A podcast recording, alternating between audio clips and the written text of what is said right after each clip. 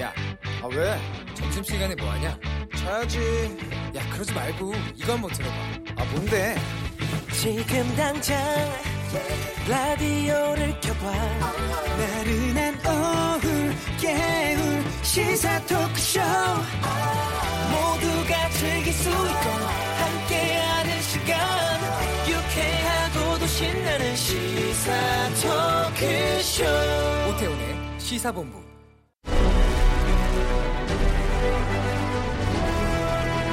김철민의 본부 뉴스.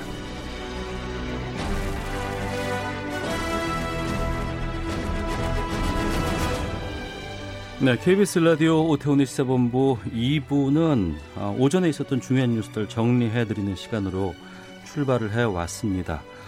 아, 오늘부터는 좀 아, 무게를 좀 더 하고 또 전문가와 함께 좀 심층적인 뉴스를 좀 저희가 듣고자 이분을 모셨습니다. 이름도 바꿨습니다. 그동안 방금 뉴스였는데 이제는 시사본부의 뉴스 핵심 그래서 본부 뉴스 시간으로 준비를 했고요. 뉴스의 핵심을 짚어주시는 분입니다. KBS 뉴스9 9시 뉴스의 앵커를 지내시기도 했고 기자협회장까지 하셨고 보도에는 전문가라고 할 수 있죠. 제가 참 좋아하시는 좋아하는 분인데 이름하여 아이언민 김철민 기자와 본부 뉴스 함께하도록 하겠습니다. 어서 오세요. 네, 안녕하세요. 반갑습니다. 김철민입니다. 예. 소개를 너무 거창하게 해주셔서 부담스럽습니다. 아, 그렇게 해야 될 분을 모신 게 저희가 맞아요. 이 시간대 앞으로 좀 뉴스 핵심 부탁드리도록 하겠습니다. 예. 먼저 코로나19 상황부터 좀 짚어주시죠. 예, 조금 전에 이제 중대본에서 발표를 했죠. 어제 하루 신규 확진자가 17명 늘어났습니다. 그래서 많이 준 거 아닌가요? 예, 예. 어. 그 신규 확진자 수가 10명대를 기록한 거는 이달 들어 처음입니다. 예. 근데 이제 그 지난 주말 사이에 100명이 넘었거든요. 어. 토요일, 일요일 사이에. 그래서 안심할 수 있는 상황은 아니고요. 어, 누적 확진자가 12,438명. 이 중대본이 이제 생활 속 거리두기에 들어간 지가 지금 한 달하고 보름이 좀 더 됐거든요. 그래서 5월 연휴 끝나고 나서 생활 속으로 갔으니까요. 그렇죠. 예. 네. 그래서 그런데 현실이 계속 지금 악화되는 상황입니다. 그래서 예. 애당초 생활 속 거리두기에 들어갈 때 기준을 제시한 게 몇 가지가 있었는데 첫 번째가 이제 일일 신규 확진자 수가 50명 미만일 것이었는데 예. 이번 달 들어 현재까지 그 50명 넘었던 날짜가 6일이나 있었어요. 예. 지난 토요일에도 67명이나 아, 나왔었고요. 그래서 이 기준도 초과됐고 그다음에 감염 경로를 모르는 깜깜이 환자, 음. 이른바 깜깜이 환자가 5% 미만일 것 이것도 네, 네. 이제 제시를 했었는데 어, 현재 깜깜이 환자 비율이 지난 2주간 이 깜깜이 환자 비율을 2주 단위로 집계를 계속 하거든요. 예. 지난 2주간 10.6%가 나와서 어. 기준치의 두 배가 넘어섰습니다. 예. 그리고 또 하나가 이제 신규 확진자와 이제 격리 해제자가 비교를 해볼 때 신규 확진자가 적어야 될 것인데 예, 예. 현재 신규 확진자가 더 많은 상황입니다. 어. 그래서 이거는 이렇게 되면은 이제 그 이 방역이 감염을 따라가지 못하는 이런 악순환이 벌어지고 그래서 그러면 우리가 사회적 거리두기로 다시 돌아가야 되지 않을까 이런 주장도 좀 꽤 나오곤 그 있거든요. 그 부분에 대해서 이제 어, 일부에서 지적이 있는데 아직 정부가 그 지금 현재 그 수도권에 한해서만 지금 방역 강화 조치를 하고 있는데 이걸 네. 전국으로 확대할 것이냐. 음. 그래서 또 뭐 등교 중단까지도 포함할 거냐. 이 부분에 대해서는 조금 더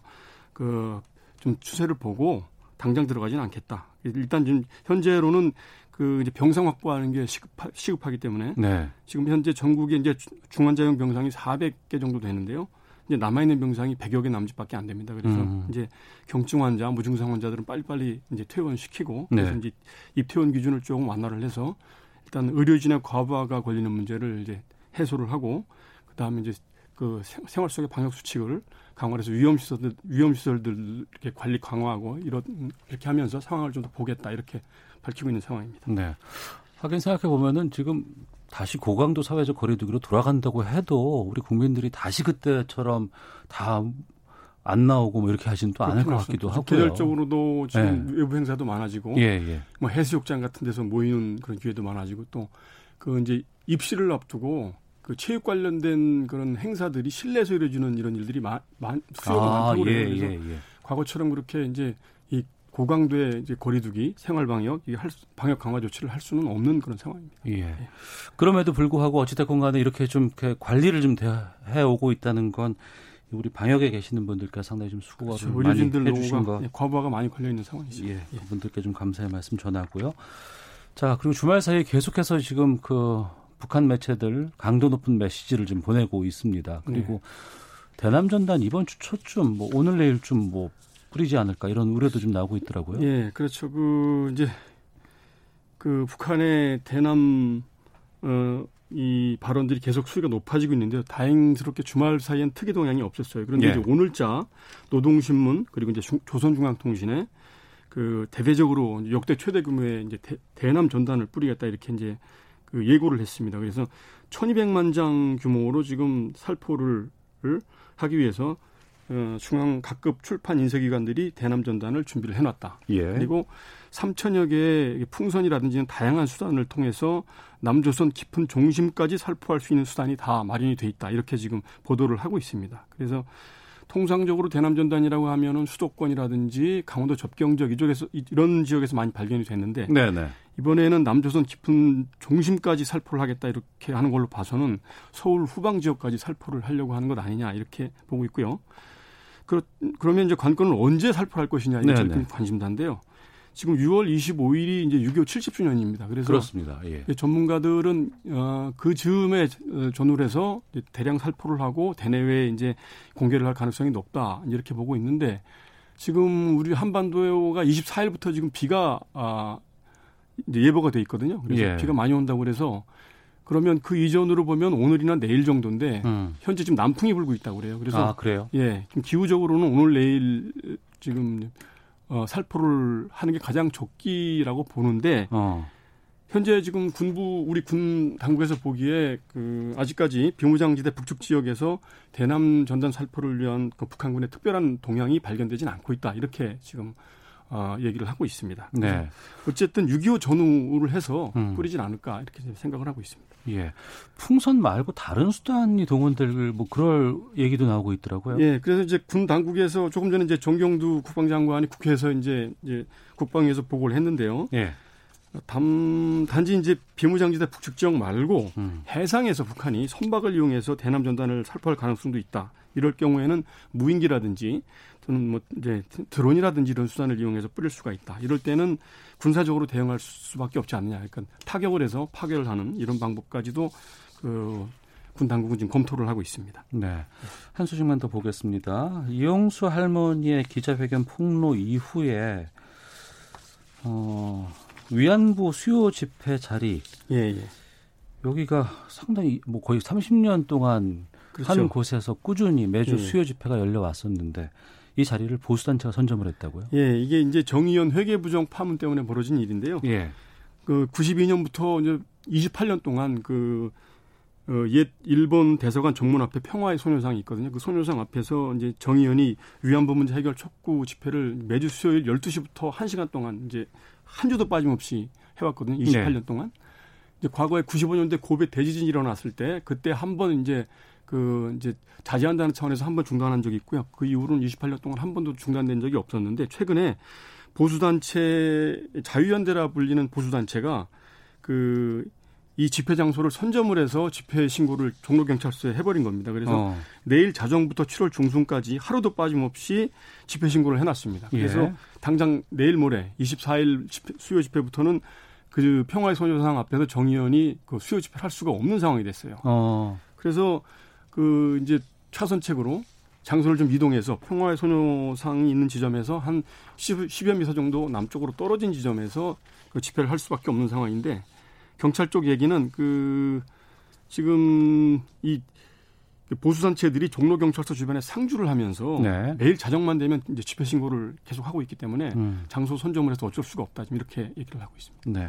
그 예전부터 알박기라고 했잖아요. 그렇죠. 뭐 문제가 예, 예. 많이 있다고 하는데 이거 좀 개정된다고 하더니 아직까지 좀 그런 움직임이 예, 현재 없네요. 집시법에는 먼저 신고한 단체가 이제 먼저 하게 돼 있고요. 음. 충돌이 될 경우에는 그 단체들 간에 서로 이제 조정을 하도록 시간 조정을 하도록 되어 있습니다. 그런데 이렇게 서로 이제 비우호적인 적대적인 시민 단체들 간의 집회 신고가 중복이 되면 네. 이게 이해 조정이 안 되기 때문에 경찰이 이제 양측의 충돌을 그 막기 위해서 완충지대를 설치해 놓고 이렇게 이제 그 집회를 하도록 하는 그런 방법밖에 없을 것 같습니다. 알겠습니다. 자, 오늘 첫 시간이었습니다. 김철민의 본부 뉴스 KBS 보도국 김철민 해설위원과 함께했습니다. 오늘 말씀 고맙습니다. 네, 고맙습니다.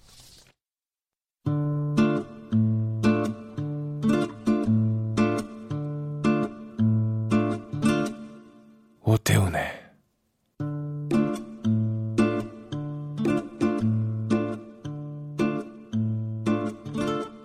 시사본부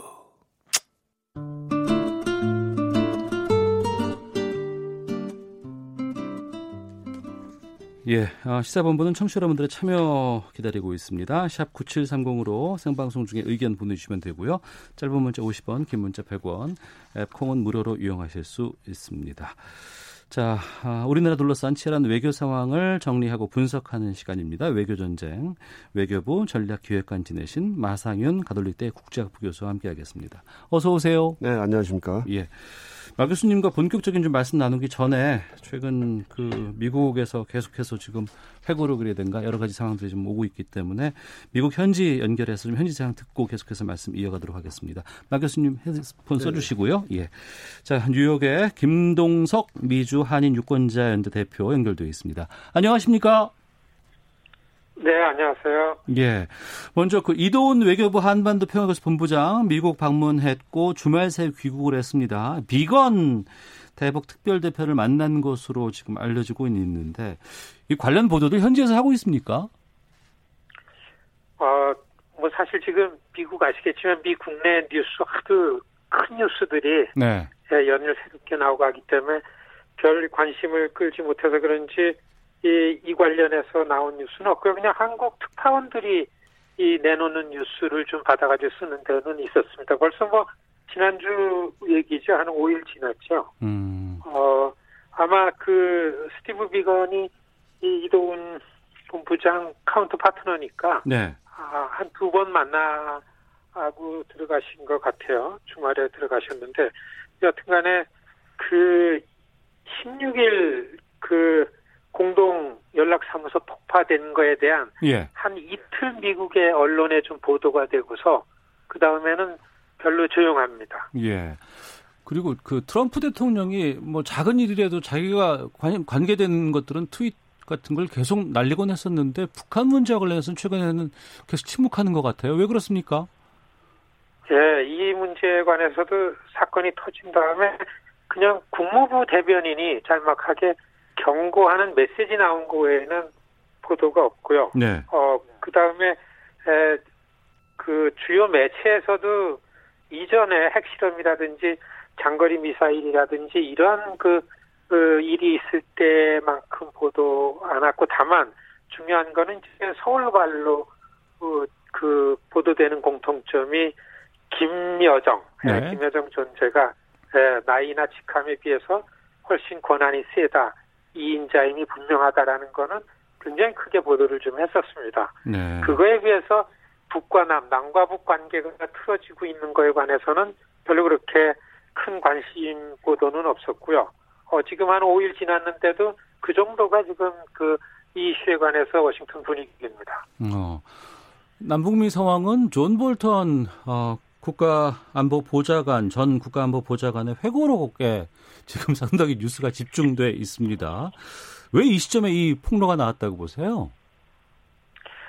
사실 시점으로 얘기할 것 같으면 존 볼튼이 백악관에서 쫓겨난 다음에 지난해 연말부터 자기 책 썼다 나온다고 얘기가 나왔었거든요. 예. 그래서 2월 달에도 한 번 출간 예정이 있고 3월에도 했었는데 백악관에서 어, 이거를 그 국가 기밀 누출이라는 이유를 가지고 강하게 걸었죠. 음. 그래서 그냥 한 한 달 반 내지 두 달 동안 또 존 볼튼 쪽에서는 이거를 다 기밀 사항을 걸르고 해서 출판사랑 다시 조정해서 이미 이제 그 인쇄가 끝나고 23일이죠. 이번 주 23일이 출간 예정일로다가 나온다고 했는데 그래서 아마 아, 지금 나온 거는 그동안 계속 연기하다 나온 것 같고요. 네. 어, 이거에 관해서는 어, 그 해고록 내용에 관해서는 어, 그 사실 그 제일 큰 이슈가 지금 선거잖아요, 미국에. 예. 그러니까 이 러시아 스캔들이라는 게 여태까지 법적 공방이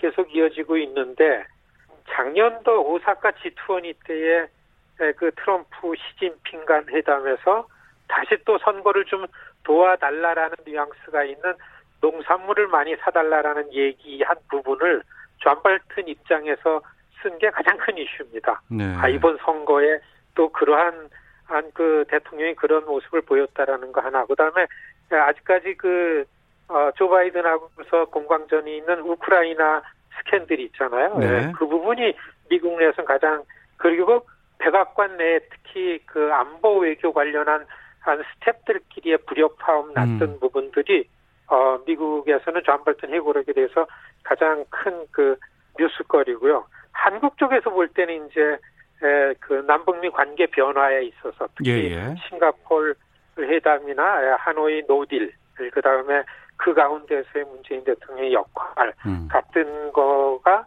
어떻게 그 진행이 되어 있고 어, 이런 부분들이 좀 관심거리고 여하튼간에 제일 큰 뉴스라고 해도 틀리지 않습니다. 네.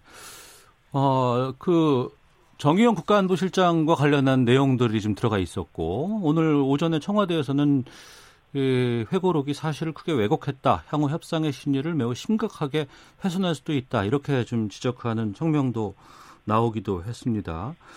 먼저 어떻게 보시는지 그리고 이 회고록이 트럼프 대통령 재선에는 어떤 영향으로 어, 파장이 있을 것으로 보세요?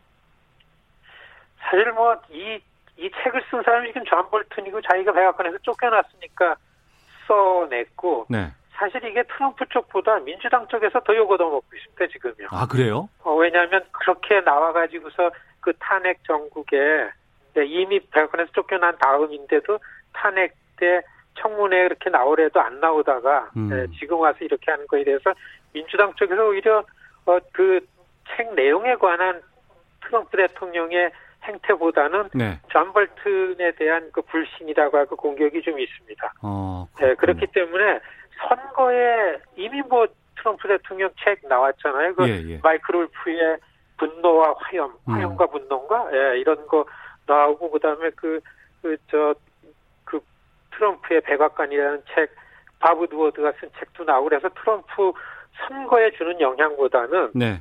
다만 이전에 이제 계속 진행 중인 그 러시아 스캔들에 관한 그 법적 공방이라든지 어. 이런 거에서 연결되는 데 있어 가지고서 트럼프 쪽이 좀 damage를 받지 않을까 아, 전문가들이 좀 이렇게 보고 있고요. 여하튼 저자가 존 볼튼이라는 것 때문에 별로 그렇게 큰 임팩트는 없다. 네. 이렇게 보는 게 맞다고 봅니다. 알겠습니다. 자 말씀 여기까지 듣도록 하겠습니다. 고맙습니다.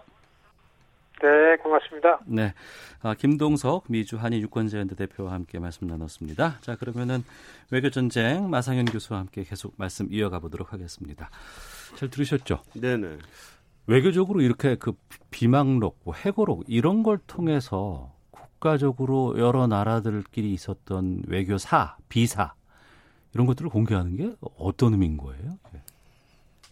이제 자기가 겪었던 그 현장의 일을 이제 자기의 입장을 아무래도 이제 좀 반영을 하면서 네. 그 공개를 많이들 합니다. 그러니까 어. 특히 이제 미국에서는 그렇게 회고록 쓰고 그것을 이제 하는 것이 이제 상당히 이제 보편적인 관례이기도 한데요. 네.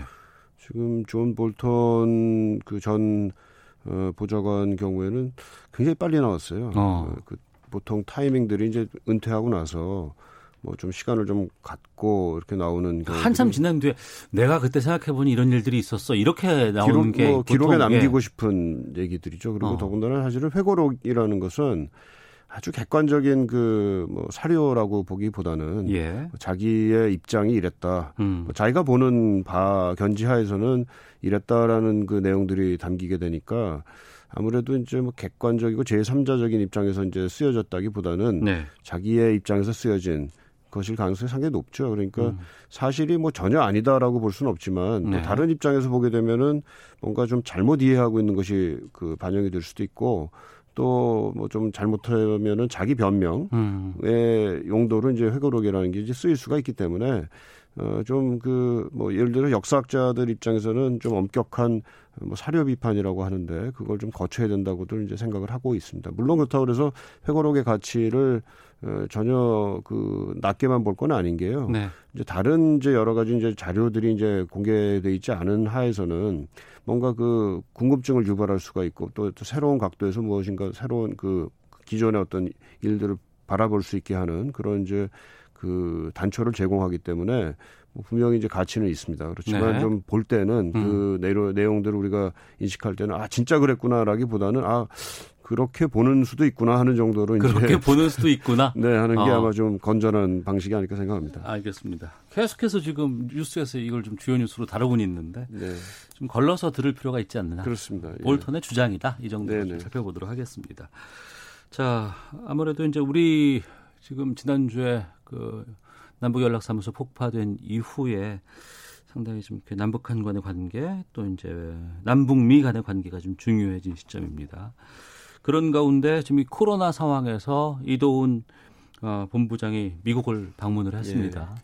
그만큼 미국과 풀 내용들이 좀 많다는 뜻일 수 있잖아요. 어, 이제 아무래도 이제 그 북한의 그 대남 공세가 이제 좀 그 고조되고 있고 뭐 연례적인 차원보다도요. 그러니까 도대체 왜 그런가 하는 거에 대한 그 우리의 생각이 있을 거고요. 또 미국도 어 나름대로 분석을 하고 있을 수 있고 그러니까 또 그 정보 차원의 공유도 필요하고 그래서 의견 교환을 아마 할 수밖에 없는 상황이었던 것 같고요. 네. 또 이제 그 이런 상황에 어떻게 대응을 해야 되느냐 하는 그 공동 대응 방안도 어, 실무 차원에서 아마 논의가 필요했을 것이고요. 음. 어, 사실은 이제 뭐 한미 워킹 그룹이라는 게 이제 만들어졌던 취지 자체가 그 대북 정책과 관련된 여러 이제 조율을 어, 상시적으로 하자라는 그런 의미가 있었기 때문에 뭐 그런 차원에서 갔던 거가 아닌가 싶고요. 네. 어, 뭐 이도원 본부장께서 이제 귀국 후에 무슨 얘기가 있었다라는 것에 대해서 이제 얘기를 안 하시니까 뭐 어. 그 다른 때는 그래도 언론에 상당히 좀 얘기를 적극적으로 해주셨던 분이었는데 이번에는 일절 뭐 네. 취재에 응하지를 않으셨어요. 네, 그 뭐 잘 모르겠어요. 저도 그래서 어. 무슨 얘기를 구체적으로 했는지는 모르겠지만은 예. 뭐 언론 보도 내용을 보면 상당히 폭넓은 의제를 놓고 이제 그 편안한 아무래도 이제 이도원 본부장하고 비건 그 부장관하고 이제 그 어, 만난 지가 상당히 오래됐거든요. 몇 년째 네. 되고 그러니까 상당히 그, 그 서로에 대한 이해도 있고 신뢰도 있다고 봅니다. 음. 어, 그런 차원에서 아마 이번 사태에 대해서 좀 여러 가지 차원에서 뭐 대북 정책 차원도 있고 한미 공조 차원도 있고 남북 관계 문제도 있을 것이고 뭐 등등을 좀그 폭넓게 얘기하지 않았나 싶고요. 네. 어, 그렇다고 한다면은 무슨 특별한 그 아주 그, 그 정책적인 목적을 구체적인 목적을 가지고 이걸 여기서 해결해야 된다. 어. 뭐 이렇게 했다기보다는 좀 그 광범위한 의견 교환이 하나 있었을 것 같고요. 네. 또 이제 뭐 요즘에 뭐 그 많이들 얘기가 됩니다만은 한미 working group 같은 게 이제 기도 그동안 뭐 상당히 이제 나름대로 성과도 많았을 텐데 최근에 이제 국내에서 이제 거기에 대한 비판들도 많이 나오고 있어서 이거 그 앞으로는 어떻게 운영할 음. 것이 운영하는 것이 좋겠냐 하는 거에 대한 의견 교환도 좀 있지 않았을까 이렇게 생각이 듭니다. 그러니까 그 말씀해 주신 그 한미 working group이 이도훈 어, 본부장과 어, 비건 특별 대표 네. 간에 거기 거기서 주로 이루어진 게 그렇죠. 있었던 거 예, 아니에요? 예, 맞습니다. 그래서 2018년도에 이제 우리 측이 이제 제안을 해가지고 어, 이제 이도훈 본부장이 사실상 주도를 해서 이제 만들었던 거로 좀 기억을 하고 있고요. 네. 어, 그 워킹 그룹을 통해 가지고 이제 한미 간의 정책 조율도 하고 또 우리가 어, 그 미국 아무래도 미국이 이제 대북 그 비핵화 협상에 에, 저, 전면에 나서 있으니까 그 뒤에서 이제 우리의 입장 같은 거를 이제 이, 이해시키고 설득하고 또 그래서 그게 실제 대북 협상에 이제 반영이 되게 하고 하는 그런 역할을 많이 했었습니다. 네. 또 한편으로는 이제 그 대북 제재 관련해 가지고는 이제 이거를 대북 제재라는 게 뭐 미국의 단독 제재도 있고 그렇지만은 어, 가장 기본적으로는 이제 유엔 제재를 어, 중심으로 해서 이제 아주 촘촘하게 짜져 있는 그런 그 거기 때문에 뭐 하나 이렇게 사실 마, 바꾸는 게 쉽지가 않은데 그것을 바꾸는 뭐 혹시라도 이제 우리가 이제 필요한 사항들 또 그게 뭐 필요하다고 다 되는 것도 아니지만 나름대로 이제 설득력이 있는 그런 상황들을 어, 미국 측에 아주 좀 fast track으로 전달할 수 있는 그런 통로로도 이제 그게 사용이 됐다 이렇게 뭐 생각을 하시면 될 것 같습니다. 그러니까 그 부분인 것 같아요. 그러니까 지금 올해 들어서는 남북한 간에 뭐 교류라든 게 있을 수도가 없는 상황이었지 않습니까? 게다가 뭐 코로나 19 때문에도 더욱 더 이제 뭐 만나는 것조차도 쉽지 않은 상황이었는데 한미 워킹 그룹이 미국의 일방적인 그냥 우리를 규제하는 통로로 보인다는 분석도 나오고 있고 아니다 네. 실제로 솔직히 뭐 통일부가 준비를 해서 외교부 거쳐서 뭔가 미국으로 전달해서 이게 관철될 때까지는 상당히 많은 통로가 있는데 이것을 일원화하고 단일화시킨 것이 한미 워킹 그룹이다라는 이런 분석도 있습니다. 어떻게 보세요? 그래서 뭐 아마도 이제 저는 그 후자의 입장이 조금 더 이제 그 가까운 거 아닌가 싶은데 네. 최근에 예를 들어서 이제 작년 말에 그 금, 강산그 개발 관광 뭐 이런 게 이제 문제가 났을 때 아마 그런 게 이제 빠르게 이제 진행이 되지 않는 것에 대한 네. 그 좌절감 같은 게 이제 국내에서는 정부 일각에서는 이제 있었던 것 같아요. 음. 그리고 이제 최근 들어가지고 말씀하신 대로 이제 한미 간에 아니 저 남북 간에 교류가 이제 상당히 이제 그 단절이 돼 있는 뭐 이런 상황이 이제 그 문제로서 많이 제기가 되고 그 원인 중에 하나로서 이제 한미 working group이 일종의 그 족쇄로서 작용했던 거 아닌가 하는 네. 비판이 나오고 있는데요.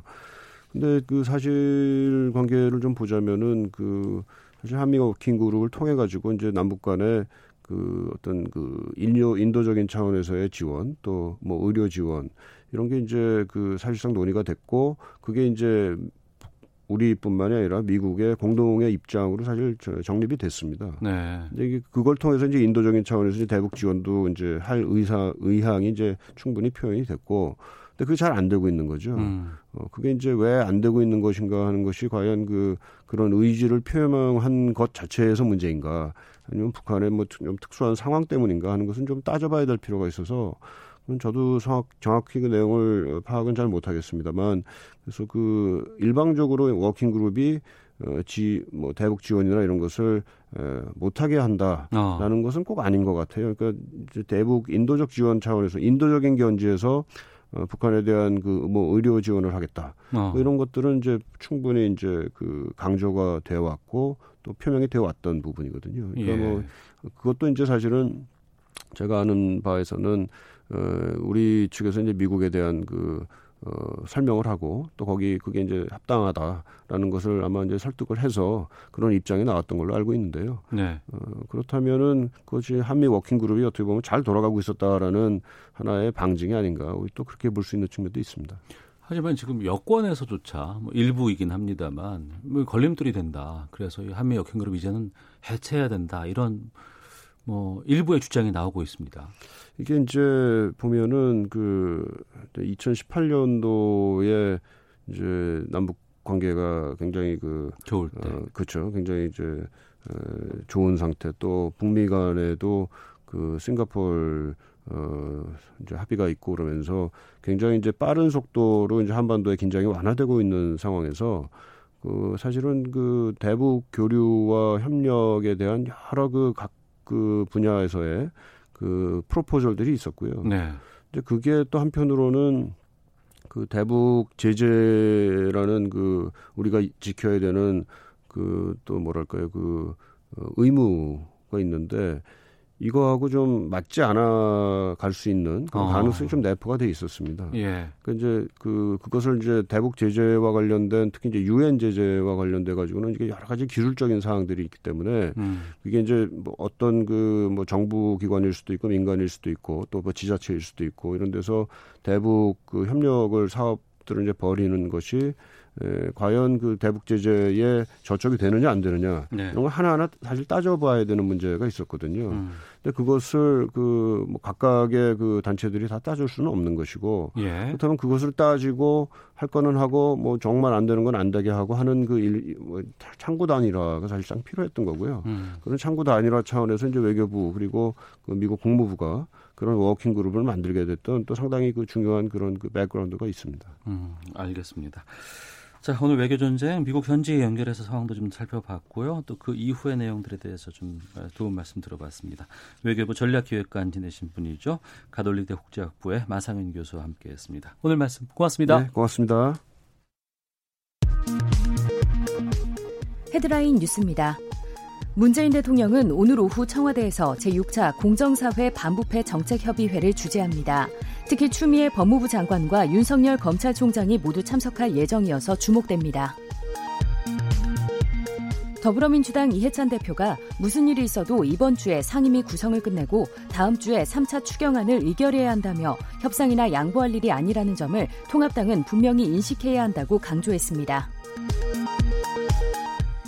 미래통합당은 여권 일부 여권 일부 인사가 제기한 윤석열 검찰총장의 사퇴 주장에 대해 임명권자인 문재인 대통령이 입장을 표명하라고 요구했습니다. 전 세계 일일 코로나19 확진자 수가 지난 24시간 동안 전 세계에서 18만 3,020명 발생해 또다시 역대 최고치를 경신했습니다. 지금까지 라디오 정보센터 조진주였습니다. 이어서 기상청의 송소진 씨입니다. 미세먼지와 날씨 정보입니다. 공기는 깨끗한데 오존 농도가 높습니다. 지금 경기 중부권과 전남 순천에는 오존 주의보도 발효 중인데요. 오존은 강한 볕에 대기 중에 오염 물질이 화학 반응을 일으키면서 발생하고 호흡기와 눈에 해롭습니다. 오늘 오존 농도가 대부분 나쁨까지 오르는 만큼 주의를 하셔야겠습니다. 한편 지금 내륙 지역 곳곳에는 폭염 주의보가 내려져 있습니다. 오늘 낮 기온이 춘천 36도, 서울 35도 35도, 대전 전주 34도, 대구 33도까지 올라 올 들어 가장 높은 기온을 보이는 지역이 많겠습니다. 하늘은 대체로 맑겠지만 강원 영서 남부와 충북 북부, 경북 북부 내륙은 대기가 점차 불안정해져 한때 천둥 번개를 동반한 소나기가 내리는 곳이 있겠습니다. 현재 서울의 기온은 33.2도입니다. 미세먼지와 날씨 정보였습니다. 이어서 이 시각 교통 상황을 KBS 교통정보센터 공인혜 씨가 전해드립니다. 네, 이 시각 교통정보입니다. 사람도 차도 지치기 쉬운 날씨입니다. 곳곳에서 돌발 상황 발생하고 있는 만큼 교통안전에는 더욱 유의하셔야겠는데요. 지금 영동고속도로 강릉 방향 이천 부근 3, 4차로가 작업으로 막혀 있어서 5km 구간 정체가 심하고요. 이후 강원권인 횡성 휴게소 부근 3차로에는 화물차가 고장으로 서 있습니다. 차로 변경에 유의를 하셔야겠습니다. 광주 원조고속도로 원주 쪽은 신평 분기점부터 지정 2터널 쪽 2km 구간 차들이 거의 움직이지 못하고 있는 이유도 작업의 여파입니다. 경부고속도로 부산 쪽 한남대교에서 서초 죽전 부근부터 수원 쪽으로 밀리고 있는데요. 영동 1터널 부근 3차로에는 화물차가 고장으로 서 있어서 주의하셔야겠고요. 계속해서 추풍령 부근 1km 정체 두 개 차로가 작업으로 막혀 있어서입니다. 반대 서울 쪽 수원 신갈부터 신갈 분기점 쪽으로 막히는 이유도 작업의 영향입니다. KBS 교통정보센터였습니다.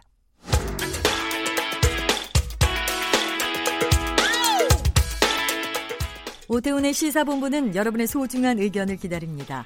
짧은 문자 50원, 긴 문자 100원의 정보 이용료가 되는 샵 9730, 우물정 9730번으로 문자 보내주십시오.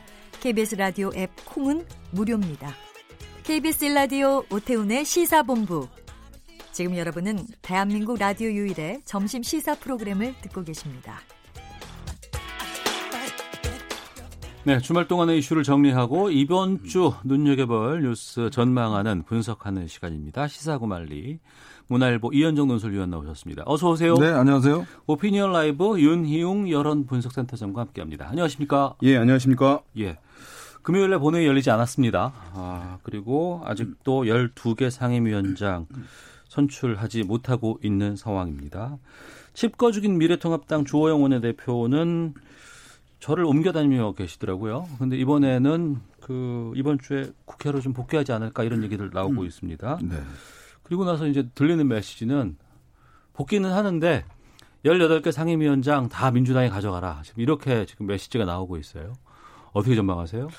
일단 지금 뭐 주호영 원내대표가 워낙 이제 불교계하고 가깝기 때문에 네. 저를 이제 도로 또 다니시는데 저는 일차적으로 어, 정말 무책임하다는 생각이 들어요. 무책임하다. 제1야당의 원내대표가 지금 이 엄중한 시기에 어떤 자리를 비웠다는 것 자체. 뭐 본인이 사퇴한다 그랬으면 사퇴를 하든지 아니면 뭔가 협상을 해서 이끌어내든지 어. 그런 책임만을 보여줘야 될 텐데. 네. 물론 뭐 이 저는 지방에 내려간 거는 여러 가지 포석이 있다고 봅니다. 즉 여당으로 하여금 뭔가 압박을 느끼는 거 있고 또 당내에서 이제 아, 법사위도 못 가져왔냐 어. 어, 뭐 그런 거에 대한 이제 반발을 무마하는 효과가 예. 있을 것 같은데요. 저는 지, 저, 지난 시간에도 말씀드렸지만 지금 상황에서 야당에서는 저는 다 내주는 게 맞다고 봅니다. 어. 왜냐하면 결국 여당이 지금 하는 게 그거지 않습니까? 총선 승리했으니까 지난번에 윤호중 사무총장도 이야기했지만 다 가져가겠다는 거 아니겠어요? 네. 그럼 뭐 원하는데 해줘야죠.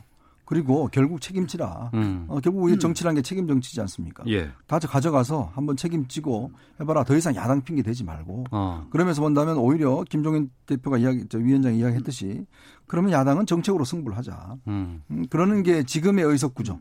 지금 뭐 어, 모든 의석이 어떤 면에서 모든 상임위에서 어떻게 독자적으로 할 수 없는 의석 구조에서는 저는 야당으로 최선의 어떤 것이 아닌가. 괜히 사실은 상임위원장 몇 개 가면요 중진들만 좋습니다. 중진만 좋아요? 아, 그렇죠. 왜냐하면 뭐 나머지들 같은 경우는 상위 몇 개 있다고 해서 그게 당연히 무슨 상관이 있겠습니까? 어. 그러니까 결국 이렇게 어떤 면에서 보면 여당에서 먼저 이 원칙을 깨버렸기 때문에 12대부터 온 이 법사위와 나름대로의 관리를 깨버렸기 때문에 그에 대항하는 방식은 제가 볼 때는 우리 야당 입장에서는 좀 더 단호하게 그럼 자리 다 가져가라. 우리는 정말 어떤 면에서 보면 이제는 모든 걸 걸고 싸우겠다. 네. 뭐 그런 어떤 자세를 보여야지 지금 이런 식으로 지방 내려가서 하면 지금 보시죠. 북한 문제, 뭐 국내 주택 문제 지금 등등 여러 가지 문제가 있는데 저는 조영 대표 오늘이라도 빨리 올라와야 된다고 생각합니다. 네. 윤희영 선대장께서는 일단은 조영 원내대표가 이제 뭐 이번 주 중으로 복귀할 가능성이 있다. 본인이 이제 얘기를 한 상황이기 때문에 뭐 복귀는 할까는 할것 같고요.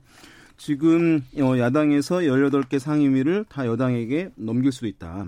이렇게 강공 모드로 나온 것은 어쨌든 말씀하신 대로 어, 지금 어쨌든 이제 내년에 재보궐도 있고 앞으로 전국도 있고 다음에 이제 대선도 있는 상황에서 국회에서 이제 상임위원장 몇 자리를 야당이 가져감으로써 의회에서의 어떤 책임론을 같이 연루시켜서 서로 공유하기보다는 모든 것을 이제 뭐 대통령 행정부라든가 의회까지 여권이 책임지게 어, 관할하게 만들므로써 이후에 발생할 수 있는 실정이라든가 어떤 뭐 상황들에 대한 책임은 온전히 여권에게 있다. 그래서 이후의 선거나 분위기에서 어쨌든 여권에 대한 어떤 평가 아, 이런 흐름들을 더 강하게 만드는데 용이할 것이다라고 하는 이제 전략적인 판단이 있는 것 같아요. 그래서 네. 이 얘기들이 야당 주류에서 지금 이제 나오고 있는 것이고요. 뭐 이제 지방에 가서 말씀하신 대로 이제 좀 의회를 뭐 내팽개친 것처럼 이제 비춰지기 때문에 저는 잘못된 점은 있다고 보긴 하는데 그것이 이제 본인이 어쨌든 어 이것을 아 문제가 있었다. 자기가 무능한 협상을 했다고 하는 이제 당내 비판도 있는데 그것을 이제 무마하는 이제 효과도 있는 것이죠. 이제 그런 어, 것 때문에 또 국민들로서도 당장 어쨌든 약간 본인이 책임진 모습을 보이는 것이니까 국민적인 직접적인 일차적인 비난 이것들은 네. 지금 막을 수 있는 것이긴 한데 이것이 이제 길어지게 되면 아마 국민적인 비난 여론이 커질 수 있을 것 같아요. 제가 음. 봐도. 그래서 어 지금 뭐 18개 상임위를 모두 여당에게 넘기든 아니면 와서 중진들과 협의해서 몇 개 상임위를 야당이 챙기는 실리적인 행보를 하든 간에 가부간에 어, 빨리 이제 의회로 돌아와서 이 어묵한 엄중한 이 시기에 어쨌든 야당으로서 책무를 어, 다해주기를 바랍니다. 네. 앞서 일부에서 홍익표 민주당 의원은 개인적인 의견을 전제로 해서 18개 다 받을 수 있다. 뭐 이렇게 네. 말씀을 하십니다만 정말 다 받을까요? 아니 뭐 예를 들어서 18개 음. 다 해서 예. 잘하면 아. 뭐 됐죠. 예. 뭐 사실은 뭐 여당 입장에서 보면 18개 다 가져가서 모든 걸 다 해서 뭐 국민들 보기에 아 정치 잘한다라고 하면 박수를 보낼 수 있겠죠. 네. 그러나 이제 만약에 못하게 될 경우에 음. 결국 그 책임은 오롯이 져야 되는 거 아니겠습니까? 예. 더군다나 지금 오늘 보니까 대충 여당 안에서는 그런 이야기 나오는 것 같아요. 어, 18개를 일단 다 뽑아놓고 음. 먼저 한 다음에 이제 그 추경안 통과시키고 난 다음에 네. 만약에 이제 지금 어, 주호영 원내대표 다시 하면 다시 이제 원래 주려고 했던 사람들을 사퇴시키고 다시 야당을 하는 뭐 그런 안까지도 지금 생각하고 있더라고요. 어. 그러니까 이제 부담스럽죠. 솔직히 이제 예를 예, 들어서 예. 지금 의회 독재라는 이야기가 많이 나오고 있으니까 자신들이 모든 걸 독식한다 이런 부분에 대한 정책 부담감을 어. 뭔가 야당과 나눠 가져야 되거든요. 항상. 예, 예. 근데 지금 야당 입장에서 보면 이제 법사위를 무력하게 지금 어떤 면서 뭐 가져간 뺏긴 상황에서 지금 뭐 더 이상 예를 들어서 이런 자리 연연할 필요가 없다. 음. 어, 그렇기 때문에 결국은 뭐 그러면 저는 원칙이 하나 있다 봅니다. 그럼 다음 총선 때 한 석이라도 많은 정당이 다 가는 걸로 하자. 그 원칙만 세워놓으면 저는 뭐 야당 입장에는 충분히 이걸 할 수 있다 봐요. 그러니까 어떤 면에서 보면 이제 앞으로 우리 국회도 미국과 마찬가지로 한 석이라도 많은 의석을 가진 정당이 모든 상임위원장 자리를 다 가진다. 어. 이렇게만 원칙을 잡아놓으면 예. 저는 뭐 다음 선거 때 예를 들어 열심히 해서 야당이 그럼 저 다수 어, 저 정당이 되면 그냥 다 가지는 걸로 하면 음. 저는 뭐 큰 문제가 없지 않는가. 오히려 지금 중점은 국민들요. 이 상임위원장 야당 몇 개 가지는 거 별로 관심 없습니다. 몇 개 있는지도 몰라요. 몇 개니까 그리고 예, 그거 예. 해봤자 그 예. 사람들만 좋아요. 근데 왜 이런 거 가지고 자꾸 어떤 면에서 보면 음. 국민들 입장에서 보면 지금 뭔가 힘들고 음. 어려운데 왜 야당이 저렇게 예를 들어서 뭐 뭔가 움직이지 않는가 이 부분에 대한 것들이 있거든요. 그렇다면 상임위 들어가서 거기서 이야기를 하고 주장을 하고 만약 그 주장이 나중에 만약에 막, 맞다고 된다면 국민들이 선택해 주지 않겠습니까? 네. 저는 그게 책임 정치라고 봅니다. 어. 그러니까 우리 국민들이 이제 합의된 어떤 상식이 이제 있는 것 같아요. 만약에 학생은 이제 학교에 가야 되는 것, 국회의원들은 국회에 들어가서 일을 해야 된다는 것, 이것은 이제 어떠한 상황에서든 간에 용납하지 않는 어떤 또 타, 나름대로 고려할 만한 또는 타당한 이유가 있다 하더라도 그것은 용인하지 않는 문화가 국민적인 인식에선 자리 잡은 것 같거든요. 네. 그래서 이제 이것이 잘 먹히지 않는 것이고 어 지금 뭐 법사위원장 이제 양보할 것을 아마 일말에 기대를 하고 있는 것 같긴 합니다. 조영 아. 원내대표가 만약 에 그렇게 되면 통합당이요? 아직도 어, 조용 원내대표 입장에서는 아, 예. 그렇지만 제가 봤을 때는 이것이 여당에서 반납할 가능성은 좀 제로라고 보고요. 지금 예. 상황에서 지금 야당이 이제 힘든 것은 뭐냐 하면 이런 이제 대여 투쟁을 하게 될 경우에 국회가 어쨌든 파행이잖아요. 이런 상황에서 그러면 야당의 입장에 국민적인 지지가 있게 되면 음. 투쟁의 동력을 확보하는 것이거든요. 네. 근데 지금 뭐 나오고 있는 이제 여론조사라든가 이런 걸 보게 되면 뭐 여당에서 지난번 다섯 개 상임위원장을 가져간 것에 대해서 잘했다라고 하는 것이 절반을 넘는 거예요. 그러니까 야당에 동조하는 흐름이 국민 절반을 넘지 않는 것이거든요. 음. 그러니까 야당에 대한 호응도가 떨어지고 있는 상황이란 말이죠. 그리고 말씀하신 대로 국회 지금 우리 우리 사회에 매우 중요한 이슈들이 너무 많기 때문에 국회에서 벌어지고 있는 사안에 대한 대중적 관심도가 현저히 낮아져 있어요. 그러니까 네. 그 이슈가 도드라져 있는 게 아니라는 거죠. 그러니까 사실은 지금의 이런 이제 파행 내지는 보이콧 이, 이 전략이 국민적 호응을 얻기가 더욱 어려운 상황이다 이렇게 보겠습니다. 음, 알겠습니다. 지금 3차 추경안 국회 통과 6월 안으로 좀 해야 된다. 문재인 대통령 계속해서 신속한 처리 좀 당부를 했다고 하는데 그럼 통합당이 계속해서 안 들어오고 그러면 이건 그냥 단독으로 처리해서 할 수 있을까요? 그러니까 제가 아까 그런 말씀드렸듯이 여당이 그냥 상임위원장 다 뽑는 거예요. 어. 그거 다 심사하는 겁니다. 이견까지. 예. 그리고 통과시키고 난 다음에 예를 들어서 그럼 나머지 만약에 그 위원장 사퇴하고 어. 주는 뭐 이런 안까지도 좀 생각하고 있는 것인데. 예. 저는 글쎄요. 이게 이제 어떤 면에서 보면 물론 뭐 대통령은 자기 입장을 이야기를 할 수가 있죠.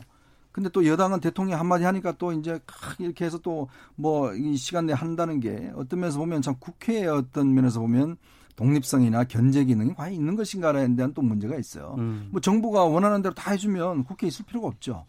그러면서 본다면 저는 이제 앞으로 국회가 장난히 딜레마일 겁니다. 이제는 어떤 면에서 보면 청와대가 한마디 하면 국회가 그냥 알아서 바라와 해주는 이런 국회가 돼버리면 꼼꼼하게 이런 부분을 좀 따져야 되거든요. 왜냐하면 추경, 3차 추경 하게 되면 올해 벌써 지금 적자만 지금 뭐 100조 원 가까이 되지 않습니까? 네. 그런 부분을 좀 상임위에서 많이 따져봐야 되거든요. 왜냐하면 돈이 제대로 쓰여지는지 안 쓰여지는지 이제 그런 부분들에서 야당의 이런 역할이 있다고 보고 그러면서 본다면 저는 빨리 지금 뭐 워낙 현안들이 많지 않습니까? 어. 빨리 조영 원내대표 올라와서 본인의 입장을 분명히 하고 사퇴할 거면 확실히 사퇴하고 예. 아니면 들어가서 뭔가 협상을 하든지 또 국회를 정상화 시키든지 저는 그럴 필요가 있다고 봅니다. 그러니까 국회의 존재 가치라든가 음. 그런 그 임무에 대해서는 야당의 역할이 상당히 좀 중요하다는 그런 의견으로 좀 들리기도 하고. 만약에 어떤 예. 이제 법안이었다고 한다면 이제 그런 야당이 어 이제 견제의 모습들을 보이고 또는 보이콧 어떤 것들은 할 수도 있다고 보이는데 문재인 대통령이 이제 3차 추경안 국회 통과를 이제 요구하면서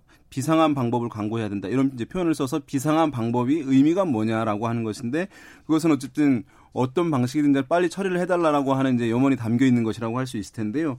지금 이제 이거 같은 경우에는 추경안이라는 말이죠. 네. 네. 그리고 이제 예산을 통과시키는 일이고 물론 재정 적자에 대한 논란은 있습니다만 그것은 사실은 그 문제는 지금 코로나 국면에서 이미 많이 알려져 있는 상황이고 불가피하다라고 하는 공감대가 있는 상황이잖아요. 거기에 지금 이런 이제 일자리 관련해서 또 실업자에 대한 지원이라든가 이런 부분을 위해서 추경이 필요하다는 것인데 이것이 늦어지게 되면 국민적인 피해가 사실 지금 하루 이틀 뭐 계속 불거질 수밖에 없는 것이기 때문에 좀 이번 사안의 특수성이 좀 있다 이렇게 보겠습니다. 알겠습니다. 문화일보의 이현정 논설위원, 오피니언 라이브 윤희용 여론 분석센터장과 함께 시사구말림 진행하고 있는데요. 다음 주제로 가보겠습니다. 어, 잠시 뒤에 청와대에서 제6차 공정사회 반부패 정책 협의회가 열립니다. 이게 반부패 협의회가 민생범죄 근절 방안을 논의하는 자리라고 하는데 보도는 여기엔 관심이 없는 것 같아요, 네. 지금. 이 자리에 어, 추미애 법무부 장관이 참석을 하고 윤석열 검찰총장도 참석을 합니다. 그 공식적인 자리에 두 사람이 같이 얼굴을 맞대게 된다라는 것 때문에 지금 뉴스가 계속 나오고 있어요. 두 사람 간에 지금 한명순 총리 수사 관련해서 지금 어, 충돌을 계속 지금 음. 보도가 나오고 있거든요. 네. 유현종 의원께서 좀 정리해 주시죠. 어, 잘 아시겠지만 한명숙 전 총리가 이제 정치자금 수수로 인해서 2억은 그 수수로 인해서 이제 징역 2년을 선고 대본 확정 판결을 받고 네. 어, 출소를 하셨죠. 근데 지금 최근에 불거진 게 뭐냐면 한명숙 전 총리에게 이제 돈을 줬다라는 고 한만호 씨라고 있습니다. 예, 예. 이분이 이제 수감 생활할 때 같이 수감 동료였던 사람에게 아 내가 검찰에서 상당히 강압에 의해서 위증을 했다 뭐 이런 증언들을 하는 거예요.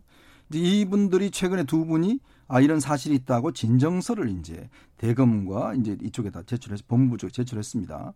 근데 지금 이제 이 사안을 놓고 어 진정서를 한 분 그 최모라는 분은 이제 서울중앙지검 이제 그 쪽에서 조사를 하고 있는데 이 한모라는 분 같은 경우는 아 나는 중앙지검 조사를 못 받겠다. 대검에서 해달라라고 음. 해서 이제 대검 감찰부로 간 거예요. 네. 근데 아시겠지만 대검 감찰부는 이게 이제 개방직입니다. 근데 지금 대검 감찰부장은 검사 출신이 아닌 판사 외부 출신입니다. 예. 네. 그리고 또 조국 한동수 네, 한동수 예. 부장인데 이 판사 출신인데 조국 전 장관한테 임명이 된 분이에요. 이제 그렇다 보니 이 감찰이라는 것은 검사에 대한 감찰이거든요. 네. 그러면 검사에 대한 감찰 감찰 같은 경우는 사안에 따라서 공소시효가 다른데 최대 5년입니다. 음. 그러면 이게 2011년도 건이거든요. 네. 그러면 이미 공소시효가 지나가 버렸죠. 네. 그래서 이제 그 윤석열 총장 같은 경우는 원래 2018년도에 문물 검찰총장실에 뭘 만들었냐면 인권 감찰관 제도라는 걸 만들었어요. 그건 대검 안에 있는 네. 거죠. 예. 아, 대검 있고 또 각 저 중앙지검에도 있습니다. 음. 그러니까 이게 뭐냐면 결국 이렇게 검사들한테 좀 수사에서 불이익을 받다, 좀 잘못 받았다 할 경우에 이거를 제소를 하면 인권감찰관이 조사를 해서 아 문제가 있다고 판단하면 정식 수사를 요청하는 겁니다. 네. 그러니까 이게 이제 뭐 그 이거 지금 이번 사안 같은 경우는 모해 위증이라는 혐의로 해서 아직은 공소시효가 남아 있거든요. 네. 그래서 윤석열 총장 입장에서는 이것 자체가 검사에 일단 공소시효는 지났기 때문에 이거를 이제 어 대검 그 인권감찰관 쪽에다가 이제 수사를 넘긴 거예요. 그래서 알아보고 과연 수사할 필요가 있다고 생각하면 정식 수사를 하는 거거든요. 근데 지금 어이 추미애 법무장관 음. 같은 경우는 왜 이걸 대걸 음. 감찰부에서 안 하고 왜 이걸 당신 측근인 이 사람이 있는 이쪽 인권 감찰을 보냈냐라고 지금 지난번에 그래 수사 지휘를 하겠다. 네. 즉 법무부 장관이 검찰에게 개별 사건에 대해 수사 지휘를 할 수가 있습니다. 아시겠지만 예전에 천정배 검찰 아, 저 법무장관 시절에 당시에 강정구 동구대 교수 사건 관련해서 구속 입장을 말고 불구속하라라고 어, 이야기를 해서 김종빈 당시 검찰총장이 결국 옷을 벗었던 그런 네. 사례가 있습니다. 근데 이번에도 이제 그걸 행사하겠다는 거죠. 음. 이제 그런 상황에서 어제는 이제 어, 윤석열 검찰총장이 그럼 대검 감찰부하고 양쪽에서 다 조사를 각각 하자. 라는 쪽으로 일단 타협안을 냈는데. 아, 그러면 그 감찰부장이 해도 된다? 이런. 그렇죠. 감찰부에서 하는 거는 이 한모 씨라는 분은 음. 중앙지에 못 받겠다는 분은 대검 감찰부에서 하고. 네. 그 다음에 이제 이 중앙지검에 넘긴 분은 중앙지검 하고. 이렇게 이제 어떤 타협안을 음. 내는데 그걸 뭐 추미애 장관이 과연 수용할지는 모르겠습니다만은 어쨌거나 이 참고인입니다. 이 분들이 참고인 수사를 놓고 지금 사실은 뭐 지휘권 발동까지 이야기 나오고 있는 상황이니까 네. 제가 볼 때는 좀 이게 너무 과한 거 아닌가는 그런 생각이 듭니다. 음. 이게 예. 좀 이제 지금 국민들을 보는 입장에서는 어쨌든 법무부와 검찰이 계속 반복되어서 갈등 양상으로 비춰지는 것 보는 게 상당히 이제 불편할 것이라고 보이고요. 근데 일단은. 갈등이 돼요 법무부하고 감 저기 검찰하고요? 그래도 여기 이제 정치적 성격이 있기 때문에 어. 사실은 이제 뭐 윤석열 총장을 좋아하는 어떤 정치적 성격의 분들이 계시고 또는 이제 추미애 장관 등 또는 여권을 좋아하는 뭐 지지층들이 있는 상황이고 하니까 더욱더 이제 이것이 정치적으로 이제 비춰질 수밖에 없는 그런 측면들이 있는데 예. 이제 어 이게 갈등이 있던 상황이긴 한데 아까 이제 문재인 대통령 그 반부패 협의회 참가를 한다 했잖아요. 거기 그럼 이제 윤석열 총장이 참가를 하고 이제 추미애 장관이 참가하니까 사실은 싸우고 있는데 부하 직원들이 나타나게 되는 것은 사실은 한국적 정서에 안 맞잖아요. 어. 그렇기 때문에 급히 이제 윤석열 총장이 얘기를 갈등 상황에 있다가 서울중앙지검 인권감독관실과 대검 감찰과가 자료를 공유해라. 그래서 이렇게 이제 얘기를 한 것입니다. 그러니까 모양은 이제 화합된 모양새를 취한 거예요. 네. 그러니까 오늘 대통령을 이제 만나기 전에 일단은 음. 이제 어, 내부에 약간 이제 뭐 휴전 같은 게 된 상황이라고 할 수 있을 텐데요. 어, 근데 정확하게 이제 윤석열 총장의 그 말을 보면 아까 이제 대검 감찰부장 얘기를 하셨는데 감찰부 명확하게 윤석열 총장은 그 말을 안 쓰고 대검 감찰과라고 얘기를 했어요. 과, 과, 과. 과. 예, 그러니까 검, 감찰부장에 대해서는 여전히 이제 부정적 인식이 있는 겁니다. 그래서 지금 내 이것이 어 지금 검찰 내부에서 수사하다가 위증 뭐 관련한 부분들 이제 의혹 사건들이 있었다 거짓 증언을 종용하는 의혹 사건이 있었다라고 하는 것이니까 사실은 검찰 내부에 이제 수사와 관련한 사안인데 그것을 그런 것들을 밝히라, 밝히기 위해서 이미 이제 10년 전에 이 대검 감찰부장을 외부 개방형 임용직으로 한 것이거든요. 그러니까 사실은 국민적 정서에 봤을 때도 아, 검찰과 직접적으로 상관이 없는 외부 인사가 이런 사안들을 감찰하는 것이 더 타당하고 공정한 조사를 할 수 있을 것이다라고 하는 인식이 있을 수 있는 것이거든요. 그러니까 이것을 어떤 세부적인 사안들 그다음에 그 감찰부장이 윤석열 총장과 사이가 안 좋다기 때문에 윤 총장이 이것을 거부한다라고 하는 것으로 외부에 이제 비춰지고 있기 때문에 저는 이제 그런 사안들을 윤석열 총장이 검찰이 이해를 하고 네. 정치적으로 이것이 과도하게 갈등으로 비춰지지 않도록 저는 조정하는 지혜의 묘를 발휘할 수 있다고 보거든요. 음.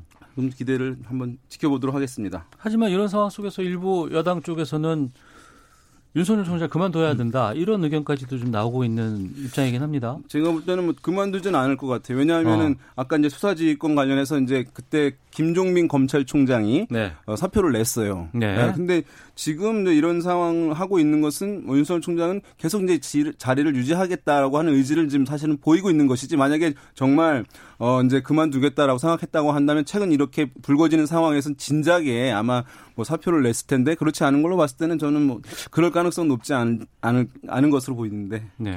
불과 1년 전에 윤석열 총장이 임명됐잖아요. 어, 그때 인기 좋았죠. 그때 뭐라고 그랬습니까? 우리 총장님이라 그러고 대통령이 그 임명장 주는 자리에서 뭐 청와대든 여당이든 뭐 상관없이 정, 철저히 수사해라라고 이야기를 했지 않습니까? 네. 그리고 또 윤석열 총장이 총장 되기 전에 서울중앙지검장 할 때 어떤 면에서 박근혜 전 대통령 관련된 지금 적폐 수사를 총괄한 분 아니겠습니까? 그때 음. 얼마나 박수를 많이 쳤습니까? 근데 지금 1년도 안 돼서 법무부 장관하고 갈등이 있으니까 그만둬라. 그리고 당신은 뭐 역대 최악의 검찰총장이다. 이렇게들 여당 의원들이 이야기하시는데 저는 그 근거를 좀 묻고 싶어요. 음. 이분이 조국 전 장관 수사했다고 해서 그렇습니까? 아니면 뭐 어, 다른 이 권력과 관련된 수사를 했다고 해서 지금 문제를 제기하는 겁니까? 그러니까 검찰총장이 엄격하게 문제가 있고 뭔가 월권을 했다고 한다면 그럼 대통령이 결단하셔야죠. 근데 그게 없는 상황에서 지금 어떤 면서 법무부 장관하고 갈등 생기니까 그만두라, 음. 뭐 하니까 그만두라, 왜 우리 편 수사하느냐? 저 이런 식으로 자꾸 검찰총장 흔들어 대는 게 지금 임기가 보장돼 있는 왜 임기를 보장했겠습니까? 그만큼 검찰의 국가 형별권에 대해서 공정하게 수사하라고 2년 동안 임기를 보장해 놓은 거 아니겠습니까? 네. 저 그런 어떤 검찰총장을 이런 방식으로 여권이 흔든다고 한다면 음. 그럼 앞으로 국민들이 또 다른 새로운 검찰총장이 들어서면 그 사람의 공정성을 어떻게 믿겠습니까? 자, 그런 면에 비춰본다면 저는 이 부분은 오늘 뭐 대통령이 어떤 말씀 을 할지 모르겠지만 대통령이 저는 정리를 해 주셔야 되는 거 아닌가. 아. 어, 왜냐하면 이거는 지금 뭐 장관, 여당의 지도부 뭐 이런 분들 다 지금 나서서 이야기를 하고 있으니 자 그러면 명백하게 그러면 검찰총장이 지금 직무를 수행하지 못할 음. 이유를 좀 저는 대고 저 이 근거를 대고 그렇다면 그럼 해임을 하든지 음. 하시면 되는데 문제는 그거 아닌 상황에서 계속 그렇게 흔들어 대는 거는 오히려 검찰에 대한 신뢰를 떨어뜨릴 뿐이다. 네. 저는 그래서 이 상황은 좀 대통령께서 정리를 하시는 게 필요하지 않나 싶습니다. 음, 알겠습니다. 하나만 좀 더 여쭤보고 마치도록 하겠습니다. 그 김현철 전 통일부 장관 남북학화에 책임을 지고 사의를 표명을 했고 문재인 대통령은 수용을 했습니다. 후임 인선에 대해서 좀 말씀을 좀 드리도록 하겠습니다. 예, 지금 윤희영 선생부터. 음, 예. 어쨌든 이 후임 통일부 장관 인선이 이제 중요한 부분은 무엇이냐면 두 가지 차원에서 있을 수 있을 텐데요. 북한에 주는 어떤 시그널인 측면이 하나 있을 겁니다. 뭐냐면 어, 대북 정책 관련해서 이제 어떤 비중 있는 인물, 어떤 네. 이러한 인물이 한다는 것은 앞으로 어떻게 하겠다라고 하는 강력한 이제 신뢰의 표시를 이제 보이는 것일 수 있기 때문에 그런 면 하나 하고 또 한 가지는 어쨌든 통일부가 아, 좀 주도적으로 정책을 어, 운용해 나감으로써 대북 사업들을 정책들을 추진해 나가면서 어떤 어, 지금 얽힌 이 문제를 좀 풀어내거나 또는 이제 이거 악화된 상황에 대한 책임론이 대통령으로 옮기는 걸 막기 어, 막아야 된다는 측면이 있거든요. 네. 그런 면에서 지금 이제 주요하게 386 정치인들이 주요하게 거론되고 있는 그런 상황이어서 예. 저는 뭐 이전에 비해서는 어쨌든 학자라든가 이런 음. 분들보다는 어, 정치인들이 좀 주도적으로 할 수 있는 사람들이 되는 것이 바람직하다는 생각입니다. 예. 이현정 의원께서는 누가? 근데 저는 뭐 여당 의원들이 하는 거는 저는 부적절하다 생각이 들어요. 아, 그래요? 왜냐하면 예. 지금 남북 관계는 사실상 어떤 면에서 보면 저는 이 정권 임기 내에는 개선될 여지는 별로 없다고 봅니다. 자 그렇다 보면 지금 이제 뭐 어, 여당 내에서 이야기는 자 돌파 한번 해봐라. 네. 돌파라는 뜻이 뭐겠습니까? 결국 미국의 뜻에 어떤 면에서 반해서 음. 뭔가 독자적으로 해보라는 거거든요. 근데 네. 지금 우리가 그 유엔 차원의 대북 제재를 하고 있어요. 예, 이걸 예. 뚫을 방법이 없습니다. 예. 그렇게 되면 우리 세컨다리 보이콧 당하고 정말 큰 문제가 돼요. 그러면 이 상황을 잘 관리하고 조절할 수 있는 사람 저는 그게 필요하다고 보거든요. 뭐 예를 들어서 저는 오히려 박지원 전 의원 같은 분, 분들이 실제로 이 장관을 한다면 예. 실제로 뭐 북한에서도 이 김정일 위원장하고도 뭐 가깝게 했었고 어. 남북 관계를 충분히 관리할 수 있는 저는 능력이 있다고 보는 거거든요. 박지원 전 장관 그렇죠. 예. 왜냐하면 그런 상황을 해서 뭔가 관리를 하는 쪽으로 가야지. 음. 자꾸 뭔가 이 상황 때문에 뚫어야 된다. 네. 뭔가 해야 된다라고 하면 오히려 미국과의 갈등은 더 심해지지 않겠는가. 네. 그리고 네. 북한의 저 반발을 조금 자제시킬 필요가 있다. 그런 측면에서 좀 북한 아는 분이 하는 게 어떨까라는 음. 제 개인적인 제안을 한번 드리고 싶습니다. 네. 지금 보도에 나오는 뭐 여러 가지 유력 인사들 386, 뭐 586 이분들과는 좀 나이 차이가 꽤 나잖아요. 그렇죠. 세대도 다르고 세대도 다르고. 그러니까 지금 의원들 입장에서 보면 뭔가 막 해보려고 그럴 거예요. 예. 해보려고 그러는데 왜 김현수 장관이 1년 2개월 동안 아무것도 못했겠습니까? 어. 결국은 이 제재라는 것들이 이거 우리가 어쩌면 어길 수 있는 방법이 없어요. 예. 알겠습니다. 박지원 전 장관 추천해 주신 네. 추천이라고 하긴 좀 뭐하구나. 알겠습니다. 자 시사구말리 문화일보의 이현정 논설위원 또 오피니언 라이브 윤희용 여론부서센터장 두 분과 함께 했습니다. 자 오늘 말씀 고맙습니다. 네 고맙습니다. 청취자 의견 소개해드리도록 하겠습니다. 2747님 직장 동료 싫다고 회사 안 나가면 어떻게 합니까? 일단 나가서 목소리를 내야 합니다. 5327님은 국회의원은 월급 타기 쉽네요. 저는 건설 현장에서 불타는 더위와 사투를 벌이고 있습니다. 부디 일하십시오. 4816님 법사위 안 준다고 모든 상임이 포기했다 이해되지 않습니다라는 의견도 주셨습니다. 시사무 내일 뵙겠습니다. 안녕히 계십시오.